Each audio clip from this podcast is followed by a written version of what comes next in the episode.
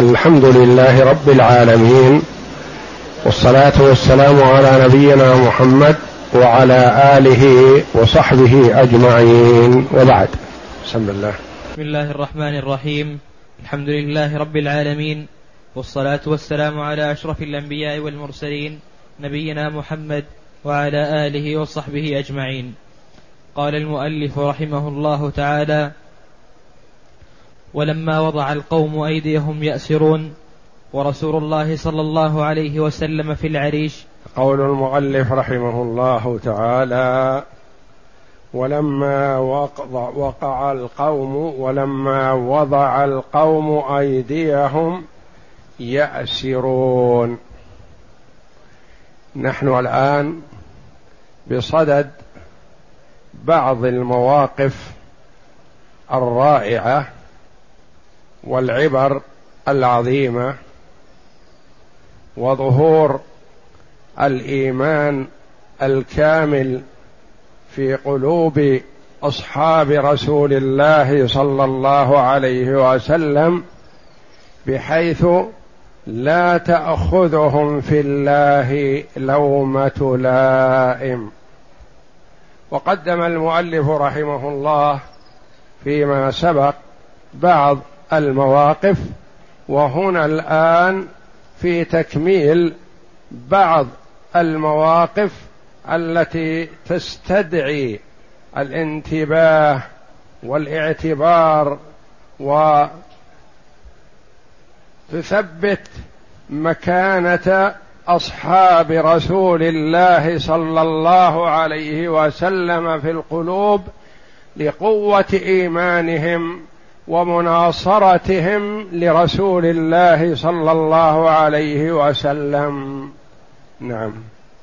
سادسا سادسا ولما وضع القوم أيديهم يأسرون، ورسول الله صلى الله عليه وسلم في العريش، وسعد بن وسعد بن معاذ قائم على بابه يحرسه متوشحا سيفه. رأى رسول الله صلى الله عليه وسلم في وجه سعد بن معاذ الكراهية لما يصنع الناس، فقال له: والله لكأنك يا سعد تكره ما يصنع القوم. قال: أجل والله يا رسول الله، كانت أول وقعة أوقعها الله بأهل الشرك، فكان الإثخار في القتل بأهل الشرك أحب إلي من استبقاء الرجال. هذا موقف عظيم. لما نصر الله جل وعلا المسلمين في موقعة بدر، وفر الكفار هاربين، لحقهم المسلمون يأسرون ويربطونهم بالحبال.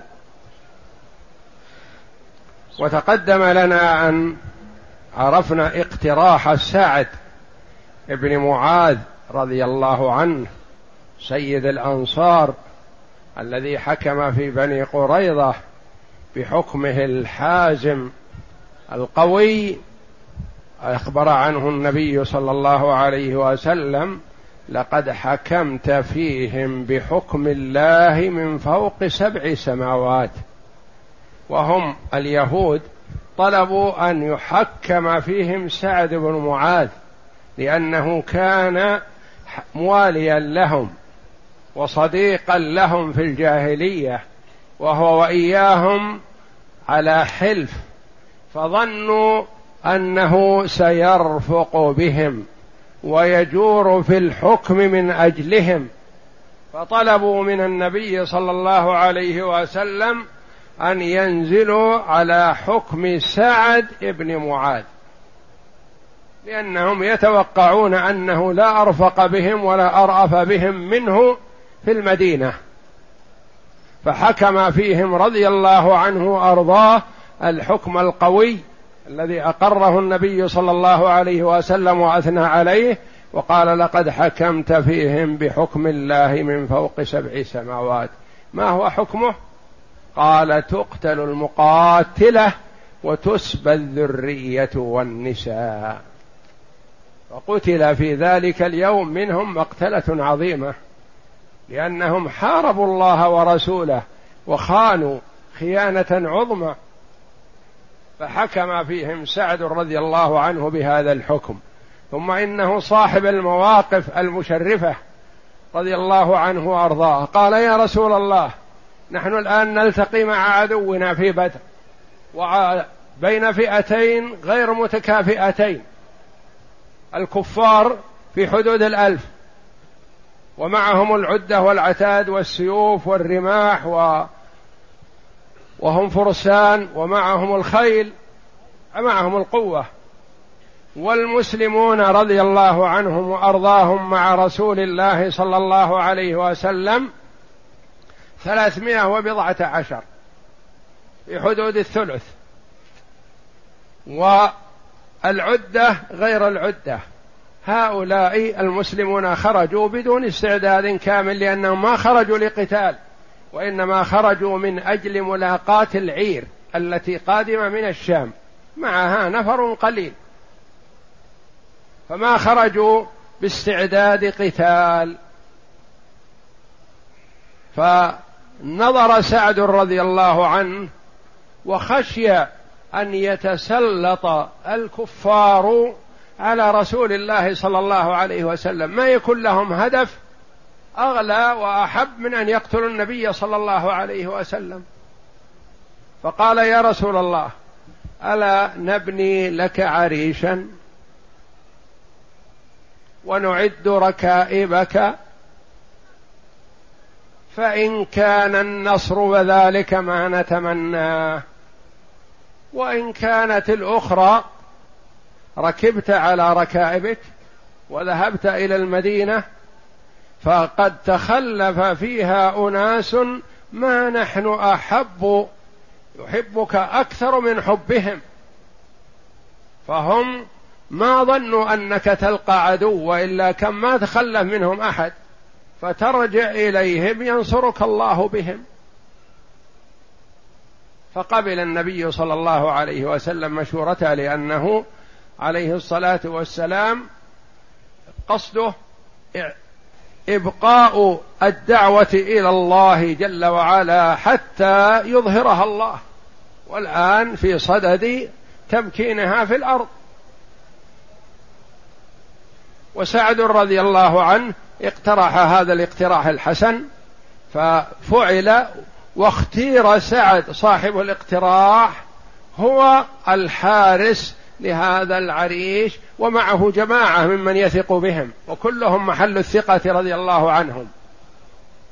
فكان النبي صلى الله عليه وسلم وأبو بكر في العريش ويشرف على المعركة ويوجه عليه الصلاة والسلام، وأرسل ما أرسل من حفنة التراب التي أصابت الكفار كلهم.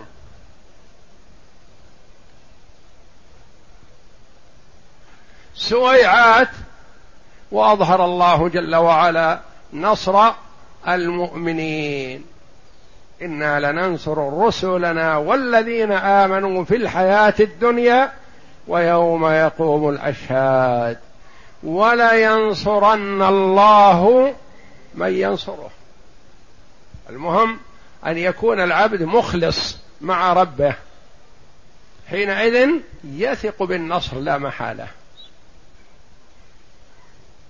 والنصر لهم محقق حتى لو حصل قتل فهو نصر لأنه شهادة، فهم بين حسنيين كما قال الله جل وعلا. حسنة النصر وقتل الأعداء، وحسنة الشهادة إن كانت الأخرى.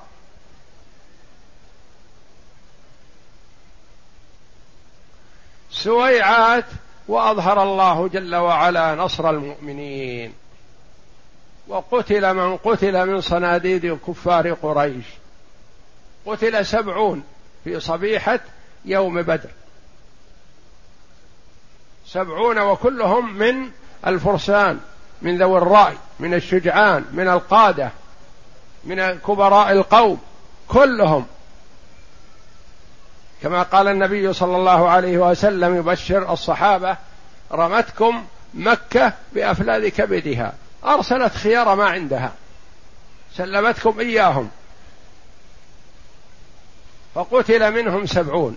ثم إن الصحابة رضي الله عنهم رأوا الأسر بدأوا يربطونهم بالحبال، بدل ما يقتلون يربطونهم بالحبال، والنبي صلى الله عليه وسلم يشرف على المعركة، وعنده سعد بن معاذ رضي الله عنه الحارس شاهرا سيفه، لا أحد يقرب من النبي صلى الله عليه وسلم. فاستبشر النبي صلى الله عليه وسلم بالنصر واستبشر سعد، لكن النبي صلى الله عليه وسلم لاحظ في وجه سعد بن معاذ رضي الله عنه التأثر، عرف عليه الصلاة والسلام، هو حكيم ومدرك، قبل أن ينطق الرجل بما في نفسه عرف النبي صلى الله عليه وسلم، ألهمه الله ذلك، فقال يا سعد لكأنك تكره ما يصنع القوم وهو التربيط بالحبال. قال اي والله يا رسول الله، اي والله اكرهه. ماذا تريد؟ قال اريد الإثخان في في الارض، اريد الإثخان في القتل، اريد قطع الرقاب، هؤلاء حاربوا الله ورسوله، وهذه أول معركة بين المسلمين والكفار يكون فيها قتال، فأرى أن يقتل ما تمكنا منه ولا نبقي أحد حتى تكون للإسلام المهابة وتكون له الدولة ويذعن من في قلبه شيء، لكأنك تكره ما يصنع القوم. قال إي والله يا رسول الله، هذه أول معركة بين الإسلام والكفر، بين الحق والباطل، فأرى القتل أحب إلي من إبقاء الرجال، ماذا نريد؟ لا أخذنا من هذا مثلا ألف درهم وأقل وأكثر، وهذا أرسل كذا وهذا أرسل كذا في فداء أسيره، ثم يأتي يحارب مرة أخرى. منهم من أطلق سراحه صلى الله عليه وسلم في بدر فجاء يحارب في أحد، ما حمد الله على هذه النعمة وأنهم سلموا من القتل، كما أدرك ذلك كثير من علقائهم يقول الحمد لله الذي أنجاني يوم بدر، والذي أنجاني يوم بدر، لأنه كان يوم بدر مع الكفار فسلمه الله من القتل ثم أسلم وحسن إسلامه، كان الكثير منهم يرى ذلك نعمة، لكن من في قلبه مرض وحقد وكراهية وبغضاء من عليه في بدر ثم جاء يقاتل في أحد، فهذا موقف عظيم أدركه سعد رضي الله عنه، ومواقفه كثيرة وعظيمة ومشرفة ببركة الإيمان الذي وقر في قلبه ومحبة الله ورسوله وقوة إيمانه رضي الله عنه وأرضاه، لا تأخذه في الله لومة لائم. نعم. وهذا موقف آخر وهو السابع. نعم. وانقطع يومئذ سيف عكاشة بن محسن الأسدي وانقطع يوم يومئذ سيف عكاشة بن محصن الأسدي، فأتى رسول الله صلى الله عليه وسلم فأعطاه جذلا من حطب، فقال قاتل بهذا يا عكاشة، فلما أخذه من رسول الله صلى الله عليه وسلم هزه فعاد سيفا في يده طويل القامة شديد المتن أبيض الحديدة، فقاتل به حتى فتح الله تعالى للمسلمين، وكان ذلك السيف يسمى العون، ثم لم يزل عنده يشهد به المشاهد حتى قتل في حروب الردة وهو عنده. وهذا عكاشة بن محصن رضي الله عنه الذي لقبه النبي صلى الله عليه وسلم يوسف هذه الأمة، كان في منتهى الجبال من أحسن ما يكون من الرجال، وقامته طويلة وذا هيئة ووقار، وهو الذي ابتدر الموقف لما قال النبي صلى الله عليه وسلم في هذه الأمة سبعون ألفا يدخلون الجنة بغير حساب ولا عذاب، فاستبشر الصحابة رضي الله عنهم، فبادر عكاشة رضي الله عنه فقال: يا رسول الله، ادعو الله أن يجعلني منهم. قال: أنت منهم. بشارة عظيمة، أنت منهم. وصدق فيه قول رسول الله صلى الله عليه وسلم: قتل شهيدا رضي الله عنه وأرضاه. فهو طويل القامة ومعه سيف لا كالسيوف، سيف عظيم، لكن من كثرة بلائه وفتكه في الكفار تلف هذا السيف، انكسر. من يشكي الأمر إليه ما يمديه يشتري ولا يبيع في المعركة. جاء مسرعا إلى النبي صلى الله عليه وسلم يخبره، فأخذ النبي صلى الله عليه وسلم جذلا خشبة من حطب فقال: خذ يا عكاشة، قاتل بهذا. ما رماه على النبي صلى الله عليه وسلم وقال: كيف أقاتل به جذع حطب؟ رضي الله عنه وأرضاه، إيمان ومحبة للنبي صلى الله عليه وسلم ولما يصدر منه. أعطاه جذعا من حطب قال: قاتل بهذا. وهو الرجل الطويل القوي الذي فتك بالكفار قبل أن ينكسر سيفه، فأخذه رضي الله عنه وهزه جذع من حطب، فعاد سيفا عظيما من حديد يبرق، ثقيل قوي. قتل به عددا من هام المشركين رضي الله عنه وأرضاه. لما هزه وهو جذع من حطب صار سيف بإذن الله،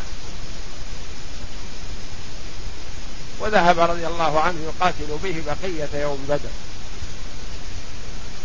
وبقي هذا السيف ما انتهى من انتهاء المعركة، استمر سيف حديد قوي ثقيل يقاتل به في جميع المواقف التي حصلت مع النبي صلى الله عليه وسلم.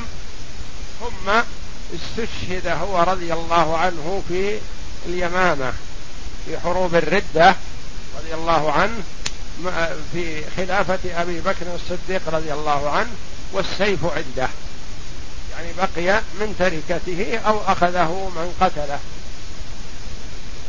وسمي هذا السيف العون، لأن الله جل وعلا أعان به رسوله والمؤمنين. هذا موقف عظيم في ذلك اليوم العظيم، وهو اليوم الذي أيد الله جل وعلا فيه رسوله صلى الله عليه وسلم والمؤمنين، وخذل الكفار واندحر الشيطان. ما روي الشيطان أدحر ولا أخس منه من يوم عرفة إلا ما روي يوم بدر. يوم بدر أصابته أصابه من الخسة والذعر ما لم يصبه لا قبل ولا بعد، لما يرى من تنزل النصر من الله جل وعلا للمؤمنين، ولما يرى من الملائكة، يرى الملائكة بين السماء والأرض، هو يراهم، والصحابة ما يرونهم، والكفار يرونهم.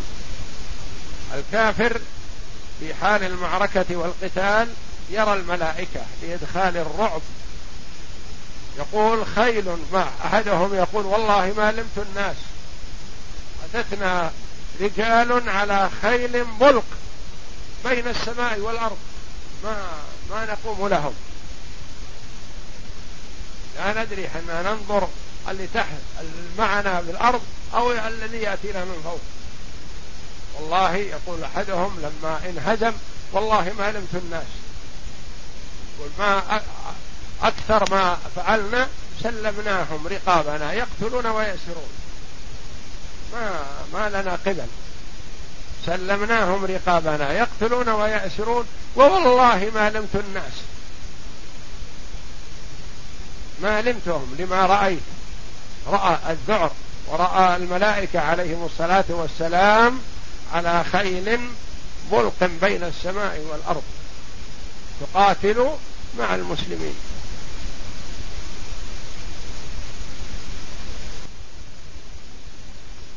الثامن: وبعد انتهاء المعركة مر مصعب بن عمير العبدري بأخيه أبي عزيز بن عمير والذي خاض المعركة ضد المسلمين، مر به وأحد الأنصار يشد يده، فقال مصعب للأنصاري: شد يديك به فإن أمه ذات متاع لعلها تفديه منك. فقال أبو عزيز لأخيه مصعب: أهذه وصاتك بي؟ فقال مصعب: إنه أي الأنصاري أخي دونك. هذا موقف عظيم من قوة الإيمان والموالاة في الله والمعاداة في الله. محبة مصعب رضي الله عنه الذي هو أول سفير أرسله النبي صلى الله عليه وسلم من مكة إلى المدينة يعلم الناس ويدعو الناس إلى توحيد الله، مصعب بن عمير رضي الله عنه.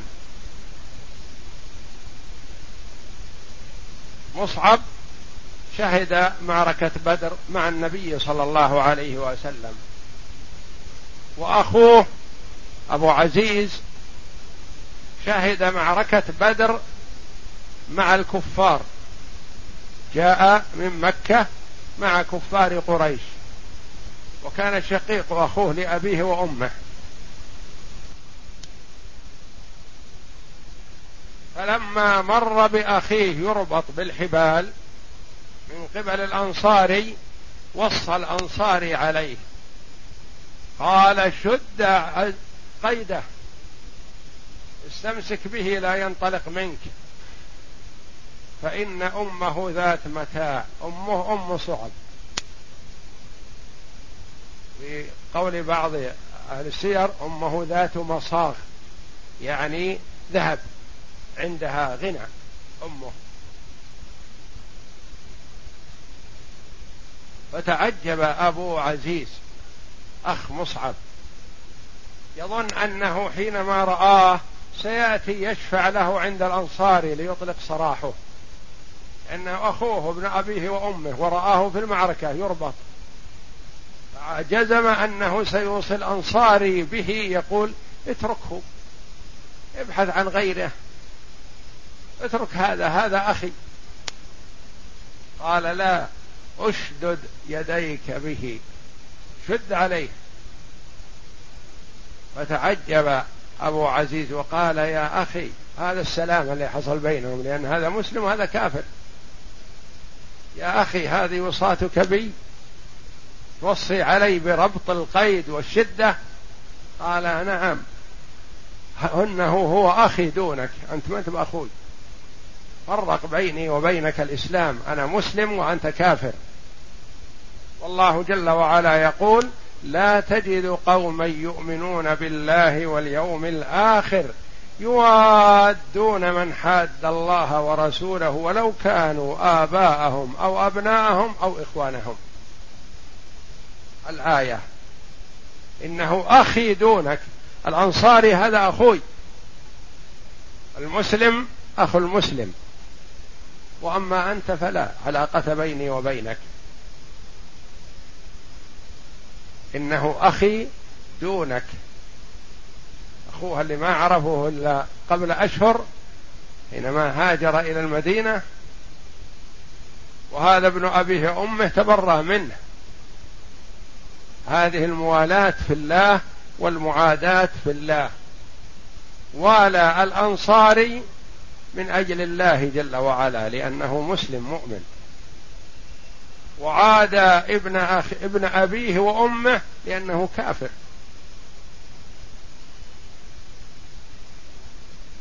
إنه أي الأنصاري أخي، هو أخوي، ما هو أنت، إنه أخي دونك. نعم. وهذا الموقف التاسع. ولما, ولما أمر بإلقاء جيف المشركين في القليب وأخذ عتبة بن ربيعة فسحب إلى القليب، نظر رسول الله صلى الله عليه وسلم في وجه ابنه أبي حذيفة فإذا هو كئيب قد تغير، فقال: يا أبا حذيفة، لعلك قد دخلك من شأن أبيك شيء. فقال: لا والله يا رسول الله، ما شككت في أبي ولا في مصرعه، ولكنني كنت أعرف من أبي رأيا وحلما وفضلا، فكنت أرجو أن يهديه ذلك إلى الإسلام، أن يهديه فكنت أرجو أن يهدي فكنت أرجو أن يهديه ذلك إلى الإسلام. فلما رأيت ما أصابه وذكرت ما مات عليه من الكفر بعد الذي كنت أرجو له أحزنني ذلك، فدعا له رسول الله صلى الله عليه وسلم بخير وقال له خيرا. وهذا موقف آخر من مواقف أبطال الإيمان. أبو حذيفة رضي الله عنه ابن عتبة ابن أبي ربيعة، هذا كان أبو حذيفة رضي الله عنه من المستضعفين بمكة، وتسلط عليه أبوه عتبة هذا وأهله وأسرته بالأذى، وحاول الهروب وحاول الهروب من مكة حتى نجاه الله وهرب إلى المدينة مهاجرا، وجاء مع النبي صلى الله عليه وسلم في موقعة بدر مقاتلا في سبيل الله. وأبوه كان أشد أعدائه وأشد وهو أشد هروبا من أبيه من غيره من الناس، لأنه لو قدر عليه أبوه لقتله. أبوه عتبة سيد من سادات قريش ومن زعمائهم ومن صناديد الكفر والضلال والعياذ بالله، وهو الذي أغواه الشيطان وتلاعب به حتى خرج في أول المعركة، فكان أول قتيل هو وأخوه شيبة وابنه الوليد، ثلاثة: الأب وابنه وأخوه. وهذا أبو حذيفة رضي الله عنه ابنه الآخر المسلم المبادر إلى الإسلام. عتبة يريدون جره لأنه قتل في أول المعركة ومن المبارزين، أول من خرجوا المبارزة الثلاثة عتبة وشيبة والوليد بن عتبة، وخرج إليهم حمزة وعلي وعبيدة رضي الله عنهم الثلاثة، وهم الذين يقول علي رضي الله عنه: والله لهذه الآية نزلت فينا هذان خصمان اختصموا في ربهم. الثلاثة من المسلمين من قريش والثلاثة من الكفار من قريش ومن سادات قريش.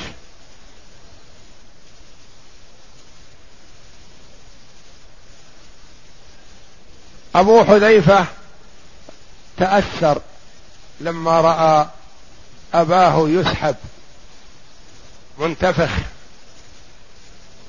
مات على كفره، لا مودة لأنه لا مودة بين مسلم وكافر، لكن تأسف لأنه يأمل أن يهتدي أبوه مع ما تسلط عليه وآذاه أنواع الأذى. يقول إن أبي عنده شيء من العقل والحكمة والكرم، فيه رجولة، فيه من صفات الرجولة الشيء الكثير، فأنا أتوقع أن هذه الصفات التي فيه تجره إلى الإسلام. ما كنت أتوقع أنه يستمر في ضلاله وكفره حتى يموت، لأن الإسلام دين السماحة ودين العقل ودين المحبة، وفيه الخير كله، خير في الدنيا والآخرة، فيه طمأنينة القلب، فيه الراحة النفسية، فيه الرضا من الإنسان بكل ما يحصل له من خير أو شر، حتى لو حصل عليه مصائب يحمد الله، حصل له خير يحمد الله، لأن الإسلام ليس للدنيا فقط وإنما هو للدنيا والآخرة. فالمسلم إذا حصل عليه ما حصل من المصائب في الدنيا يأمل السعادة والفوز، وأن هذا زيادة درجات له في الدار الآخرة، كما قال النبي صلى الله عليه وسلم: عجبا لأمر المؤمن إن أمره كله له خير. هذا عجب، إن أمره كله له خير. إن أصابته سرا فشكر كان خيرا له، وإن أصابته ضرا فصبر كان خيرا له. الفقر خير والغنى خير لمن؟ للمؤمن خاصة. الصحة خير للمؤمن، المرض خير للمؤمن، كل أمره له خير.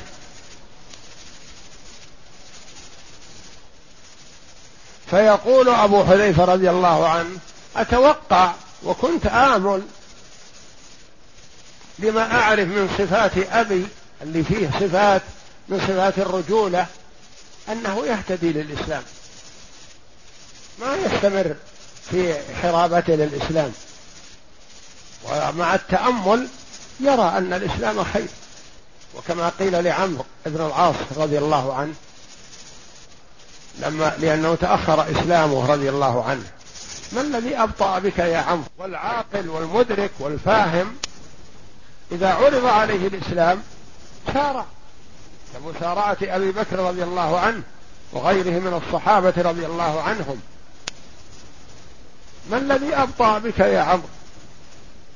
فقال: كان لنا أشياخ فاتبعناهم، فلما ولوا نظرنا فأدركنا. كنا قبل مع الآباء والأعمام والشيوخ الكبار نتابعهم على الحق والباطل، لكن لما ولوا ذهبوا نظرنا فأدركنا. لأن الإنسان أحيانا يغلب عليه التقليد الأعمى فيتضرر ويهلك نفسه بهذا. يكون أبوه أو شيخه أو عمه أو قريبه أو رئيسه أو كبير أسرته ضال فيتبعه في ضلاله ويقلده بدون بصر.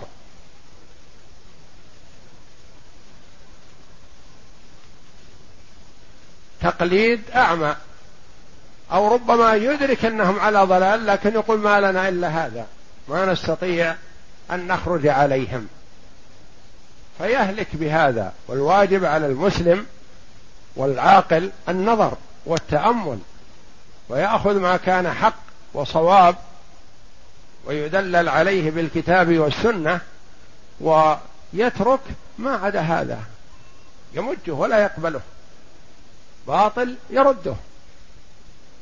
فلما ولوا يقول عمرو نظرنا فأدركنا.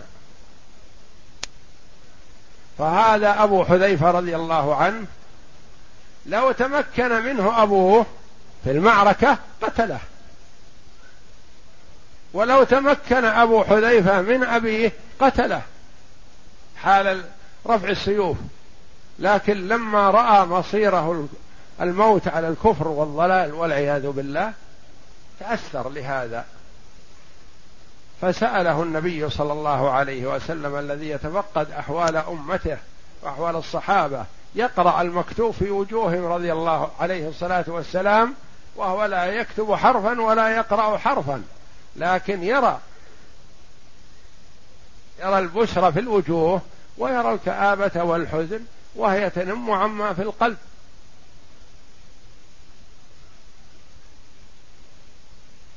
ما شأنك يا أبا حذيفة؟ فتعذر من النبي صلى الله عليه وسلم وأخبره، قال: نعم يا رسول الله، أني أرى أبي ذا رأي وحلم ومعرفة وكرم، فكنت أظن أن هذه الصفات تغلب عليه فتهديه للإسلام، فلما رأيت مصيره الآن تأثرت لهذا. فدعا له النبي صلى الله عليه وسلم بخير وقال له خير. قال المؤلف رحمه الله تعالى: قتل الفريقين. قتل الفريقين في موقعة بدر الكبرى في يوم الفرقان الذي فرق الله جل وعلا به بين الحق والباطل، أظهر أولياءه وأعزهم ونصرهم مع قلة عددهم وقلة عدتهم، وخذل أعداءه وكبتهم مع كثرة عددهم وقوة عدتهم، وذلك أن النصر والتأييد بيد الله تبارك وتعالى.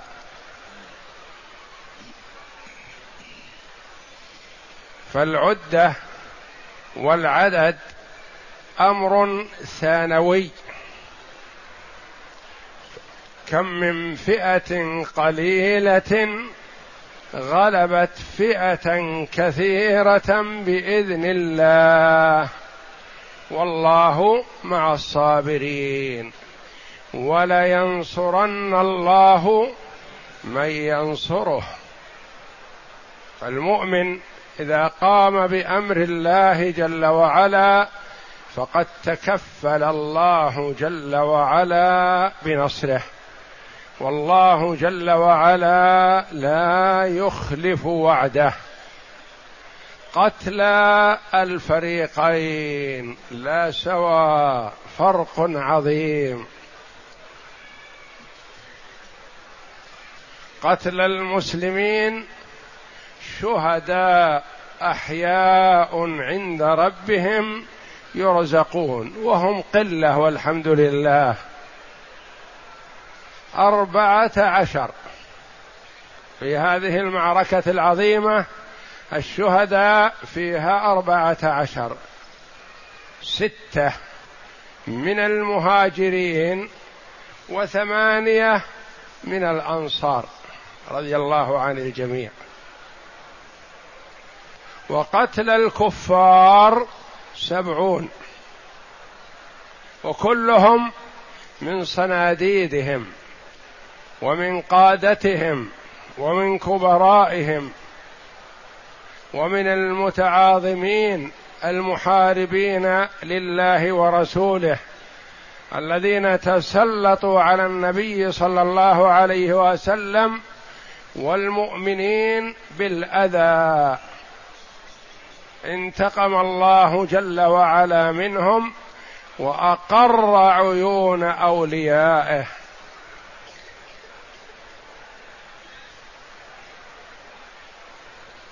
نصرهم وأيدهم مع قلة عددهم.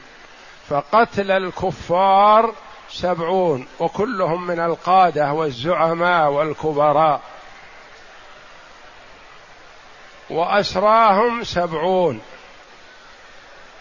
منهم من أسلم فيما بعد وحسن إسلامه، ومنهم من كان مسلما من قبل في الخفاء وخرج مع الكفار مرغم مكره، ما استطاع أن يتخلف، وإلا فلا هوى له ولا رغبة في قتال المسلمين وهو مسلم في الخفاء، كالعباس رضي الله عنه. ومنهم من من الله عليه بالإسلام فأسلم وحسن إسلامه، ونفع الله به الإسلام والمسلمين، فكانوا قادة في الفتوحات الإسلامية فيما بعد. فالقتلى من الكفار سبعون، والأسرى سبعون مربوطون بالحبال. والقتلى الشهداء من المسلمين أربعة عشر، ستة من المهاجرين وثمانية من الأنصار رضي الله عنهم، لأن عدد الأنصار في هذه الموقعة في موقعة بدر الكبرى أكثر من عدد المهاجرين رضي الله عن الجميع. نعم. انتهت المعركة بهزيمة ساحقة بالنسبة إلى المشركين. ساحقة يعني قاضية عليهم في القتل، ومن بقي منهم ضعفت معنويته وخاف، وألقى الله الرعب في قلوبهم. ومنهم من أصيب بالمرض كمدا وغيظا فمات من مرضه هذا، لأن الله نصر أولياءه وخذل أعداءه، وأظهر ذلك لعباده المؤمنين ليعتبروا بذلك. نعم. وبفتح مبين بالنسبة للمسلمين، بفتح ونصر وتأييد وسلامة وغنائم عظيمة، غنائم من المعركة وغنائم أخذوها فداء للأسرى، أغنى الله جل وعلا بها المسلمين واستعانوا بها على الجهاد في سبيل الله. نعم. وقد استشهد من المسلمين في هذه المعركة أربعة عشر رجلا، أربعة عشر رجل بالنسبة لمن قتل من الكفار سبعون والأسرى سبعون، ومن المسلمين أربعة عشر. نعم. ستة من المهاجرين وثمانية من الأنصار. ستة من المهاجرين، المهاجرون هم الذين هاجروا من مكة إلى المدينة مع النبي صلى الله عليه وسلم أو قبله أو بعده، وثمانية من الأنصار وهم أهل المدينة. جمع الله تفرقهم وشتاتهم فأعطاهم اسم يعم الجميع، كانوا يقال لهم الأوس والخزرج، وكانوا متحاربين أفنتهم الحروب والقتال فيما بينهم عند أتفه الأسباب مع الجهل والشرك والكفر، فلما من الله عليهم بالإسلام والإيمان بمحمد صلى الله عليه وسلم ألف الله جل وعلا بين قلوبهم فجمعهم على اسم واحد، الأنصار، يعني الذين ناصروا رسول الله صلى الله عليه وسلم، والمهاجرون الذين هاجروا من مكة إلى المدينة أو هاجروا من غير مكة لما أسلموا إلى المدينة مع النبي صلى الله عليه وسلم. فهذان اسمان شرعيان حبيبان إلى الله وإلى رسوله صلى الله عليه وسلم، المهاجرون والأنصار. أثنى الله جل وعلا عليهم في كتابه العزيز في آيات كثيرة. نعم. أما المشركون فقد لحقتهم خسائر فادحة، قتل منهم سبعون وأسر سبعون، وعامتهم القادة والزعماء والصناديد. عامة السبعين من القادة من الكبرى ممن يشار إليهم بالبنان، أولهم أبو جهل فرعون هذه الأمة الذي تسلط على المسلمين وآذى رسول الله صلى الله عليه وسلم وآذى المسلمين. قيض الله له شباب، اثنان من الأنصار ركزا عليه ما يريدون سواه رضي الله عنهم، شباب ما يعرفونه وما آذاهم بشيء وما آذى آباهم ولا جاءهم ولا وصلهم في المدينة، وإنما لما علموا أنه آذى رسول الله صلى الله عليه وسلم توجهوا قصدا لقتله ما يريدون غيره، ليرضوا بذلك الله جل وعلا ويرضي رسوله صلى الله عليه وسلم، كما تقدم لنا. الشباب اثنان، واحد عن يمين عبد الرحمن بن عوف، واحد عن يساره، وكل واحد ما يحب أن يعلم صاحبه عنه، يحب أن يظفر هو بقتل هذا اللعين. فجاء إلى عبد الرحمن رضي الله عنه لأنه من المهاجرين ويعرف أبا جهل، قال يا عمي يا عم أين أبو جهل؟ قلت يا ابني ابن أخي وما تصنع به؟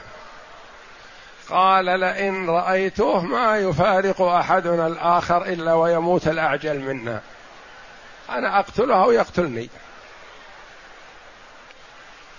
ثم إذا الآخر عن الجهة الأخرى يقول لعبد الرحمن يا عم أين أبو جهل وما تصنع به يا ابن أخي؟ فيقول مثل صاحبه. فلما رآه عبد الرحمن عرفه ويعرفه في المعركة، قال ذاك من تقصدون، هذا صاحبكم، هذا أبو جهل. فتوجه إليه رضي الله عنهما وأرضاهم حتى قضوا عليه بإذن الله. وعتبة وشيبة بن ربيعة وابنهم الوليد في أول المعركة، وهم من القادة ومن الكبراء، وغيرهم كثير، أبي بن خلف وغيرهم. نعم. ولما انقضت الحرب أقبل رسول الله صلى الله عليه وسلم حتى وقف على القتلى فقال بئس العشيرة كنتم لنبيكم، يعني بئس العشيرة، بئس الجماعة، هم أقاربه وأسرته ومن قريش، وهم ممن يشار إليهم بالبنان من ناحية الإنسانية ومن ناحية معرفة الأمور، ولكنهم والعياذ بالله الحرمان والجهل والكفر والعياذ بالله ضلوا عن الصراط المستقيم. ومنهم من قال كما قص الله جل وعلا علينا خبرهم اللهم إن كان هذا هو الحق من عندك فأمطر علينا حجارة من السماء. ما كان ينبغي أن يقول هذا عاقل، اللهم إن كان هذا هو الحق من عندك فاهدنا إليه ووفقنا إليه. لكن الضلال والعياذ بالله. قالوا أنه وقف رجل على معاوية فقال له ممن الرجل؟ قال من اليمن. قال ما أجهل قومك؟ قال وما ذاك يا أمير المؤمنين؟ قال قالوا اللهم باعد بين أسفارنا. قال ما أجهل من قومي إلا قومك حينما قالوا اللهم إن كان هذا هو الحق من عندك فأمطر علينا حجارة من السماء أو ائتنا بعذاب أليم. لو كان عندهم شيء من العقل لقالوا اللهم إن كان هذا هو الحق من عندك فاهدنا إليه ووفقنا له وارزقنا قبوله، ما يطلبون المطر من السماء بالحجارة والعياذ بالله. وهذا الجهل. قال ما أجهل من قومي إلا قومك. فالضلال والكفر والعياذ بالله يهدي إلى سوء الحال والعياذ بالله. نعم. كذبتموني وصدقني الناس، وخذلتموني ونصرني الناس، وأخرجتموني وآواني الناس، ثم أمر بهم فسحبوا إلى قليب من قليب بدر. قليب من قلوب بدر. ما أحب أن يبقوا هكذا على سطح الأرض يؤذوا المارة بنتنهم، وإنما أمر بأن يرموا في هذه القليب من قلب بدر نتنة خبيثة. الكثير منهم وإلا فليس كلهم ما تتحملهم واحدة، إنهم سبعون. نعم. فسحبوا إلى قليب من قلوب بدر. وعن أبي طلحة أن نبي الله صلى الله عليه وسلم أمر يوم بدر بأربعة وعشرين رجلا من صناديد قريش فقذفوا في طواء من أطواء بدر خبيث مخبث. وكان إذا ظهر على قوم أقام بالعرس بالعرسة ثلاث ليال. أقام في المكان الذي فيه المعركة ثلاثة أيام عليه الصلاة والسلام لئلا يظهر العودة بسرعة أو الفرار أو نحو ذلك، وإنما يبقى ويحمد الله جل وعلا على نصره وتأييده.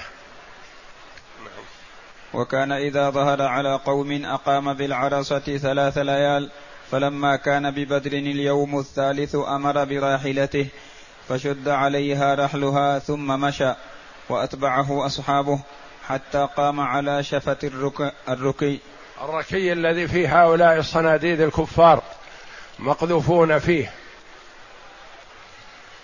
حتى قام على شفة الركي فجعل يناديهم بأسمائهم وأسماء آبائهم يا فلان ابن فلان بأسمائهم وأسماء آبائهم يا فلان ابن فلان وفلان ابن فلان، عشيرته يعرفهم عليه الصلاة والسلام وآذوه أشد الأذى وصبر عليه الصلاة والسلام وتحمل أذاهم في ذات الله سبحانه وتعالى.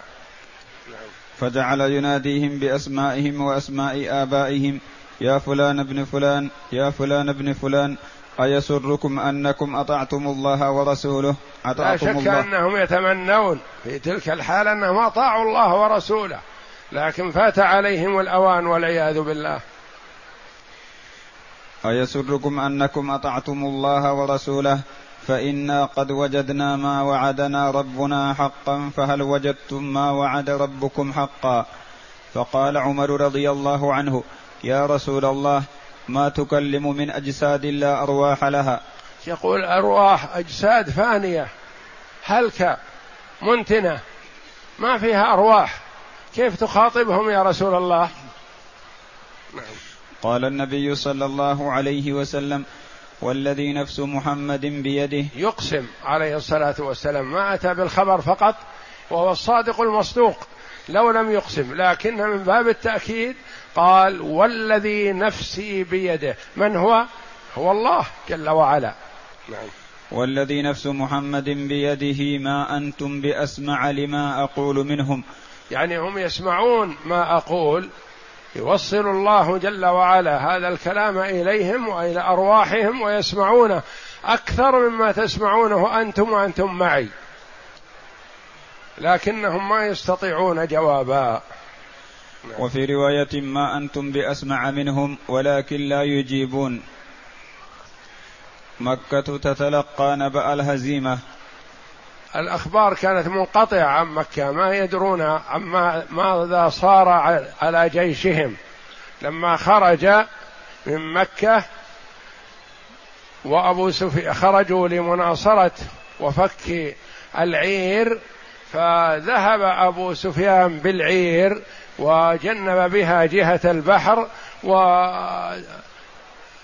وأبعدت عن النبي صلى الله عليه وسلم والصحابة، فأرسل لهم أبو سفيان يقول إنكم خرجتم لمناصرة عيركم وقد سلمت فارجعوا، لا حاجة لكم في القتال،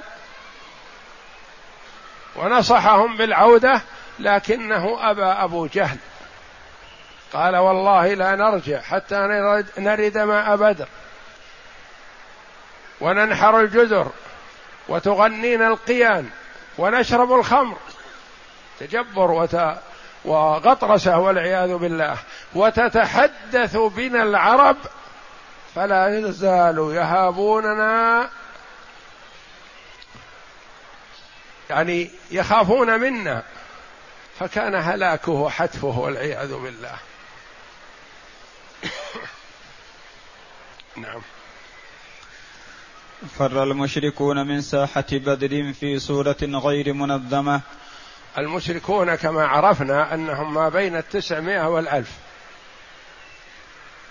قتل منهم سبعون وأسر سبعون، هؤلاء الذين فقدوا ما بقي منهم، ما عادوا جيش جميع، فروا كل واحد لجهته ولا يحب أن يلتقي بأحد لا من صحبه ولا من غيرهم، ناج بنفسه يذهب إلى مكة مستخفي.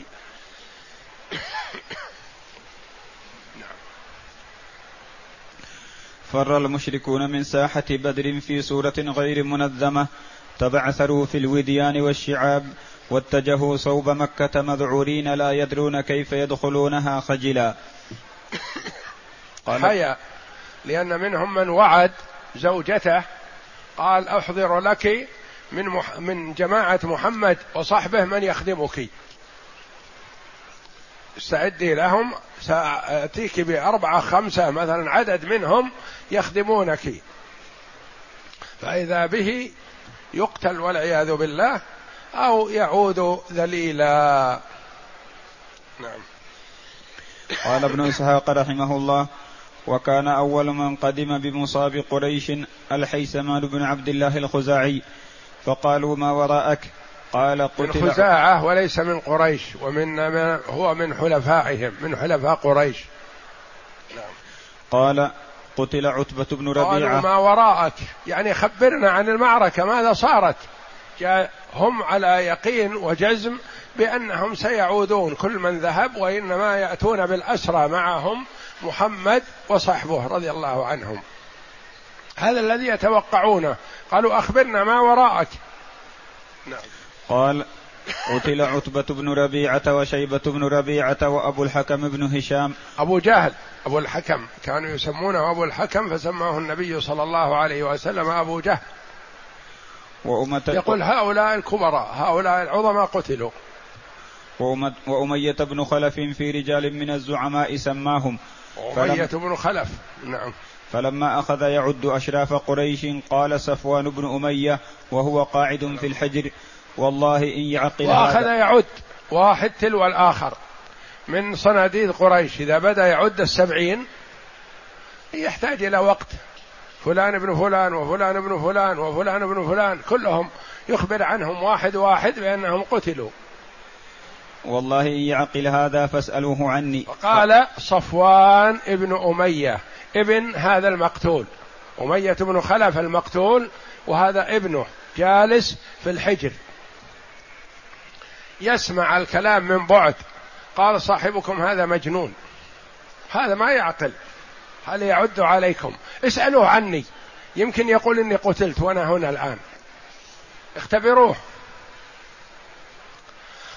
فالتفت إليها أحدهم، إلى هذا المخبر، وقال: ما شأن صفوان بن أمية؟ يعني هل قتل ولا لا؟ قال: هو ذاك في الحجر. يعني دليل أنه عاقل ويدرك القريب والبعيد. قال: هو ذاك في الحجر جالس، ما, ما, ما حضر المعركة، ولا لو حضر جاءه نصيبه. وقال: والله إن يعقل هذا فاسألوه عني. قالوا: ما فعل صفوان بن أمية؟ قال: ها هو جالس، ها هو ذا جالس في الحجر، وقد والله رأيت أباه وأخاه حين قتلا. أمية ابن خلف وابنه علي الذين أسرهم عبد الرحمن بن عوف رضي الله عنه، يريد أن يسرهم لينقذوا أنفسهم بالمال، وعبد الرحمن بن عوف قد أخذ أدرع من الغنيمة، يعني غنيمة رضي الله عنه، وحملها على رأسه. فلما رآه أمية بن خلف قال: تعالى يا عبد الرحمن، أنا خير لك من هذه الأدرع، ارمي هذه الأدرع وامسكني أنا وابني. فأراد أن ينقذهم، لكن جيش الله وحزب الله قالوا: هذا عدو الله ورسوله، لا نتركه ولو كان مع عبد الرحمن بن عوف، ولا ذمة له، لا ذمة له. فقتلوه حتى جرحوا عبد الرحمن وهو منكب عليه، يريد إنقاذه لكن ما نفعه بشيء. فيقول: يرحم الله بلال فجعني في أدرعي وفي أسيري. الأدرع رميتها من أجل الأسير، وإذا به يقتل الأسير، لأنه رآه وهو ممن يعذب بلال رضي الله عنه. فلما رآه قال: لا نجوت إلا النجا، عدو الله ورسوله لا أتركه. قال عبد الرحمن بن عوف: أسيري أسيري. ثم رمى عليهم ابنه علي يشتغلون به لينقذ أمية، فقتلوا ابنه علي ولحقوا بالشيخ اللعين حتى قتلوه في تحت جسد عبد الرحمن بن عوف، أدخلوا السيوف من تحت عبد الرحمن رضي الله عنه حتى قتلوه وقطعوه قطع أمية ابن خلف. نعم. وقال أبو رافع رضي الله عنه مولى رسول الله صلى الله عليه وسلم: كنت غلاما للعباس رضي الله عنه. غلام للعباس يعني مملوكا للعباس، صبي له. نعم. وكان الإسلام قد دخل قد دخلنا أهل البيت. يقول أسلمت أنا وأسلم العباس وأسلمت أم الفضل، لكن ما نستطيع إظهار إسلامنا وهم في مكة، والعباس خرج معهم لبدر مع الكفار وهم مسلم رضي الله عنه. نعم. فأسلم العباس وأسلمت أم الفضل وأسلمت، وكان العباس يكتم إسلامه، وكان أبو لهب قد تخلف عن بدر. والنبي عليه الصلاة والسلام وصى بالعباس، قال: ليجد العباس في معركة بدر لا يقتله، فإنما خرج مكرها، وأخذ منه الفداء، أسر رضي الله عنه وأخذ منه الفداء، فدى نفسه وفدى عقيل ابن أبي طالب ابن أخيه. وكان أبو لهب قد تخلف عن بدر، فلما جاءه الخبر كبته الله وأخزاه، ووجدنا في أنفسنا قوة وعزة، وكنت رجلا ضعيفا. يقول فرحنا بهذا النصر لرسول الله صلى الله عليه وسلم والمسلمين. وأما أبو لهب فهو تخلف عن موقعة بدر، ما خرج، ما استطاع أن يخرج، وإنما يتحرى الأخبار. فلما جاءه جاءه ما يسوءه، والحمد لله، أصيب بالكمد والغيظ والبلاء، وسلط الله عليه المرض، فمات بعد بدر بقليل بسبعة أيام. نعم. وكنت رجلا ضعيفا أعمل الأقداح أنحتها في حجرة زمزم، فوالله إني لجالس فيها أنحت أقداحي، وعندي أم الفضل جالسة، وقد سرنا ما جاءنا من الخبر وقد سرنا ما جاءنا من الخبر إذ أقبل أبو لهب يجر رجليه بشر بشر يعني متوقع أو سمع أخبار سيئة فتأثر لها وهو ما تأكد إلى الآن. حتى جلس على طنب الحجرة، فكان ظهره إلى ظهري، فبينما هو جالس إذ قال الناس: هذا أبو سفيان بن الحارث بن عبد المطلب قد قدم. أبو سفيان هذا ابن عم النبي صلى الله عليه وسلم، وهو خارج معهم في بدر مع الكفار، ومن الله عليه بالإسلام وأسلم رضي الله عنه وأرضاه، وهو ابن عم النبي صلى الله عليه وسلم. أبوه الحارث ابن عبد المطلب، الذي هو عبد المطلب جد النبي صلى الله عليه وسلم، ويكون أبو لهب اللعين عمه، عم أبو سفيان هذا، وليس هذا أبو سفيان بن حرب، وإنما أبو سفيان بن الحارث ابن عبد المطلب. قال: تعال يا ابن أخي، يقول أبو لهب لأبي سفيان هذا: تعال يا ابن أخي، أخبرني ما وراءك من الأخبار، ماذا رأيت؟ فقال له أبو لهب: هلم إلي فعندك لعمري الخبر. قال: فجلس إليه والناس قيام عليه، فقال: يعني جلس عند أبي, أبي لهب يخبره، والناس واقفون يتسمعون الأخبار، يقصها أبو سفيان على عمه أبي لهب. فقال: يا ابن أخي، أخبرني كيف كان أمر الناس.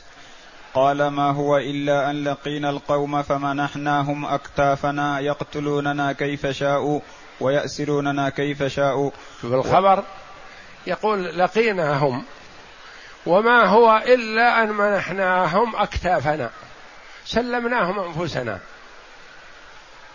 يقتلون من يقتلون ويأسرون من يأسرون، ما ما استطعنا أن نتصرف بشيء، يعني حضرنا المعركة لكن ما قتلنا، كأننا ذهبنا إليهم لنسلمهم أنفسنا، فكانوا يتصرفون فينا كيفما شاءوا، من أرادوا قتله قتلوه، ومن أرادوا أسره أسروه، قليل اللي شرد من كبرائهم، وإلا الكبراء غالبهم بين قتيل وأسير. نعم. ويم الله مع ذلك ما لمت الناس. يحلف بالله، يقول: ويم الله مع ذلك مع هذا الذي حصل منا من الجبن والخور والضعف وأننا سلمنا أنفسنا لهم، ما لمت الناس ولا ألومهم لأن رأينا شيء عجيب.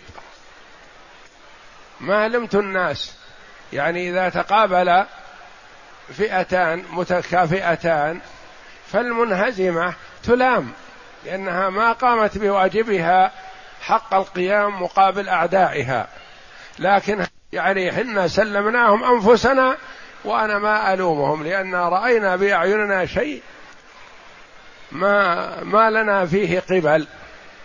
ويم الله. يقول ويم الله مع ذلك ما لمت الناس لقينا رجالا بيضا على خيل بلق بين السماء والأرض والله ما تليق أو ما تبقي شيئا ولا يقوم لها شيء. يقول رأينا رجال بيض على خيل بلق بين السماء والأرض، يعني ما قتلنا حنا أهل الأرض، أهل الأرض سلمناهم أنفسنا، اللي قاتلنا هؤلاء الذي بين السماء والأرض، هؤلاء الملائكة عليهم الصلاة والسلام قاتلوا مع النبي صلى الله عليه وسلم يوم بدر. ولا يقوم لها شيء، ما تبقي شيء، ما يستطيع الكافر أن يقاتل الملائكة. نعم. قال أبو رافع قال أبو رافع فرفعت طنب الحجرة بيدي ثم قلت تلك والله الملائكة. انتصر رضي الله عنه وفرح بهذا الخبر، قال هؤلاء الذي بين السماء والأرض ما هم جيش، ليسوا بجيش مع النبي صلى الله عليه وسلم ولا من الصحابة، هؤلاء الملائكة. وهذا برهان ودليل على أن النبي صلى الله عليه وسلم هم المحق وأن كفار قريش على الباطل. جاءت الملائكة من السماء، هذا ما للمخلوق به قبل، وإنما هؤلاء مدد من الله جل وعلا، هؤلاء الملائكة. يقول أبو رافع الضعيف المسكين تسلط عليه الخبيث اللعين أبو لهب وقام عليه يضربه. قال فرفع أبو لهب يده فضرب بها وجهي ضربة شديدة فثاورته فاحتملني فضرب يعني بي الأرض. يعني رددت عليه أو تكلمت عليه، ما اكتفى بهذه الضربة، قام أبو لهب واحتملني فوق ورمى بي على الأرض وبرك علي وأنا ضعيف مسكين، مولى رقيق وضعيف الجسم، وهذا لعين عفريت، فما قام عني إلا لما أخذت أم الفضل عمود من أعمدة من الخشب وضربت به أبا لهب الذي هو يكون أخ زوجها، زوجها العباس رضي الله عنه، وهذا أبو لهب أخوه، فضربته حتى شجته في رأسه فقام عني ذليلا حقيرا. نعم. قال فضرب بها وجهي ضربة شديدة فساورته فاحتملني فضرب بي الأرض ثم برك علي يضربني وكنت رجلا ضعيفا، فقامت أم الفضل رضي الله عنها إلى عمود من عمود الحجرة فأخذته فضربته به ضربة فعلت في رأسه شجة منكرة، وقالت استضعفته أن غاب عنه سيده فقام موليا ذليلا، فوالله ما عاش إلا سبع ليال حتى رماه الله بالعدسة فقتلته وهي قرحة تتشاءم بها العرب. هذا أبو لهب, أبو لهب سلط الله عليه العدسة. العدسة حبوب مثل العدس، مثل حب العدس تنفر في الجسم، هذه قاتلة، قل أن يسلم منها من أصيب بها، تقتله، ثم هي والعياذ بالله معدية، المصاب بها ما أحد يقرب إليه أو يتولاه وإنما يرمى، وكما سيأتي عن هذا ما تولى أولاده وأهله دفنه وحمله وإنما تركوه لأنه من يقرب منه يتأثر ويصاب، فما استطاعوا أن يقربوا منه لما خشوا المسبة من الناس إنهم تركوا أباهم، هكذا حفروا حفرة حوله، ثم أتوا, أتوا بأخشاب خشب طويل وأخذوا يدفعونه حتى سقط بالحفرة وأهالوا عليه الحجارة والتراب، ما استطاعوا أن يقربوا من هذا تشييعهم له والعياذ بالله، خزي في الدنيا وعذاب في الآخرة. نعم. فتركه بنوه وبقي ثلاثة أيام لا تقرب جنازته ولا يحاول دفنه، فلما خافوا السبت في تركه حفروا له ثم دفعوه بعود في حفرته، دفعوه بعود ما استطاعوا أن يقربوا منه، وقذفوه بالحجارة من بعيد حتى واروه، حتى دفنوه بالحجارة والعياذ بالله. نعم. هكذا تلقت مكة أنباء الهزيمة الساحقة في ميدان بدر، وقد أثر ذلك فيهم أثرا سيئا جدا حتى منعوا حتى منعوا النياحة على القتلى لئلا توعدوا الباقين منهم، قالوا ما أحد ينوح ولا أحد يصيح على قتلاه يشمت بين الناس، كأننا ما تأثرنا لهذا وكأنه ما حصل، فمنعوا النياحة، ولينوح على قتلاه في بدر يعاقبونه. حتى منعوا النياحة على القتلى لئلا يشمت بهم المسلمون. ومن الطرائف أن الأسود بن المطلب أصيب ثلاثة أصيب ثلاثة من من أبنائه يوم بدر، وكان الأسود بن المطلب قتل ثلاثة من أولاده من كبرائهم كلهم قتلوا يوم بدر، وما استطاع أن يقول كلمة في النياحة والصياح على ولده خشية من كفار قريش من صحبه لأنهم منعوا النياحة. نعم. وكان يحب أن يبكي عليهم وكان ضرير البصر، يحب أن يبكي ليخرج ما في داخله من الحزن والأسى، إذا بكى تخف عليه المصيبة نوعا ما، ينفس عن نفسه، لكنه مصيبة عظيمة وممنوع من البكاء، ما يستطيع أن يبكي ولا يرفع صوته ولا يتأسف على ولده ولا يقول شيء، فيقتله الغيظ والعياذ بالله. نعم. فسمع ليلا صوت نائحة فبعث غلامه وقال انظر هل سمع في أثناء الليل وهو لا ينام لا ليل ولا نهار، فسمع في أثناء الليل امرأة تنوح ففرح بهذا وبعث غلامه وقال انظر هل أبيحت النياحة، من أجل أن يصيح على أولاده الثلاثة، يحب أن يفرج عن نفسه بالصياح، انظر يا ولدي اذهب شوف النياحة هذه، هل أباح كفار قريش النياحة علشان نصيح على ولدي، اذهب تأكد، فذهب غلامه. نعم. وقال انظر هل أحل النحب، هل بكت قريش على قتلاها، لعلي أبكي على أبي حكيم حكيم, حكيم ابن والكبير العظيم أعظمهم، فإن جوفي قد احترق احترق جوفه كمد، يعني تأثر من موتي وقتل ولده وما يستطيع أن يبكي، ممنوع من البكاء.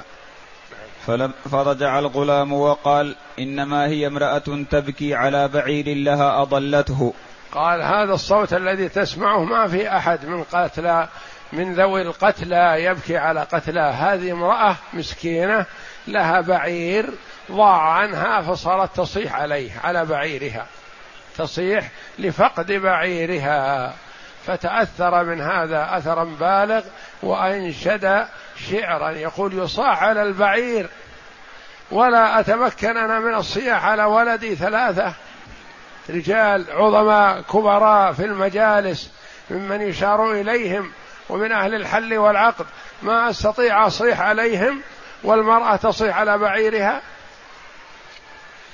فلم يتمالك الأسود نفسه وقال أتبكي أن يضل له بعير ويمنعها من النوم السهود، فلا تبكي على بكر ولكن على بدر تكاثرت الجدود. هذا الذي ينبغي أن يبكى عليه، مصائب بدر التي حصلت، على بدر سرات بني هسيس ومخزوم ورهة أبي الوليد يعني رجال راح في كبراء عظماء.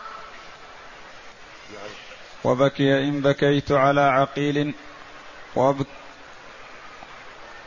وبك وبكي حارثا أسد الأسود وبكي وبكيهم ولا تسمي جميعا وما لأبي حكيمة من نَدِيدٍ على قد ساد ولده الكبير العظيم. يقول ما فيهم من يقابله أو يماثله، هو الذي راح ضحية. على قد ساد بعدهم رجال ولولا يوم بدر لم يسودوا. يقول قتل السادة فساد أناس ما لهم قيمة، ولولا يوم بدر ما ساد هؤلاء. إذا خلى المكان من الرجال ساد من ليس برجل.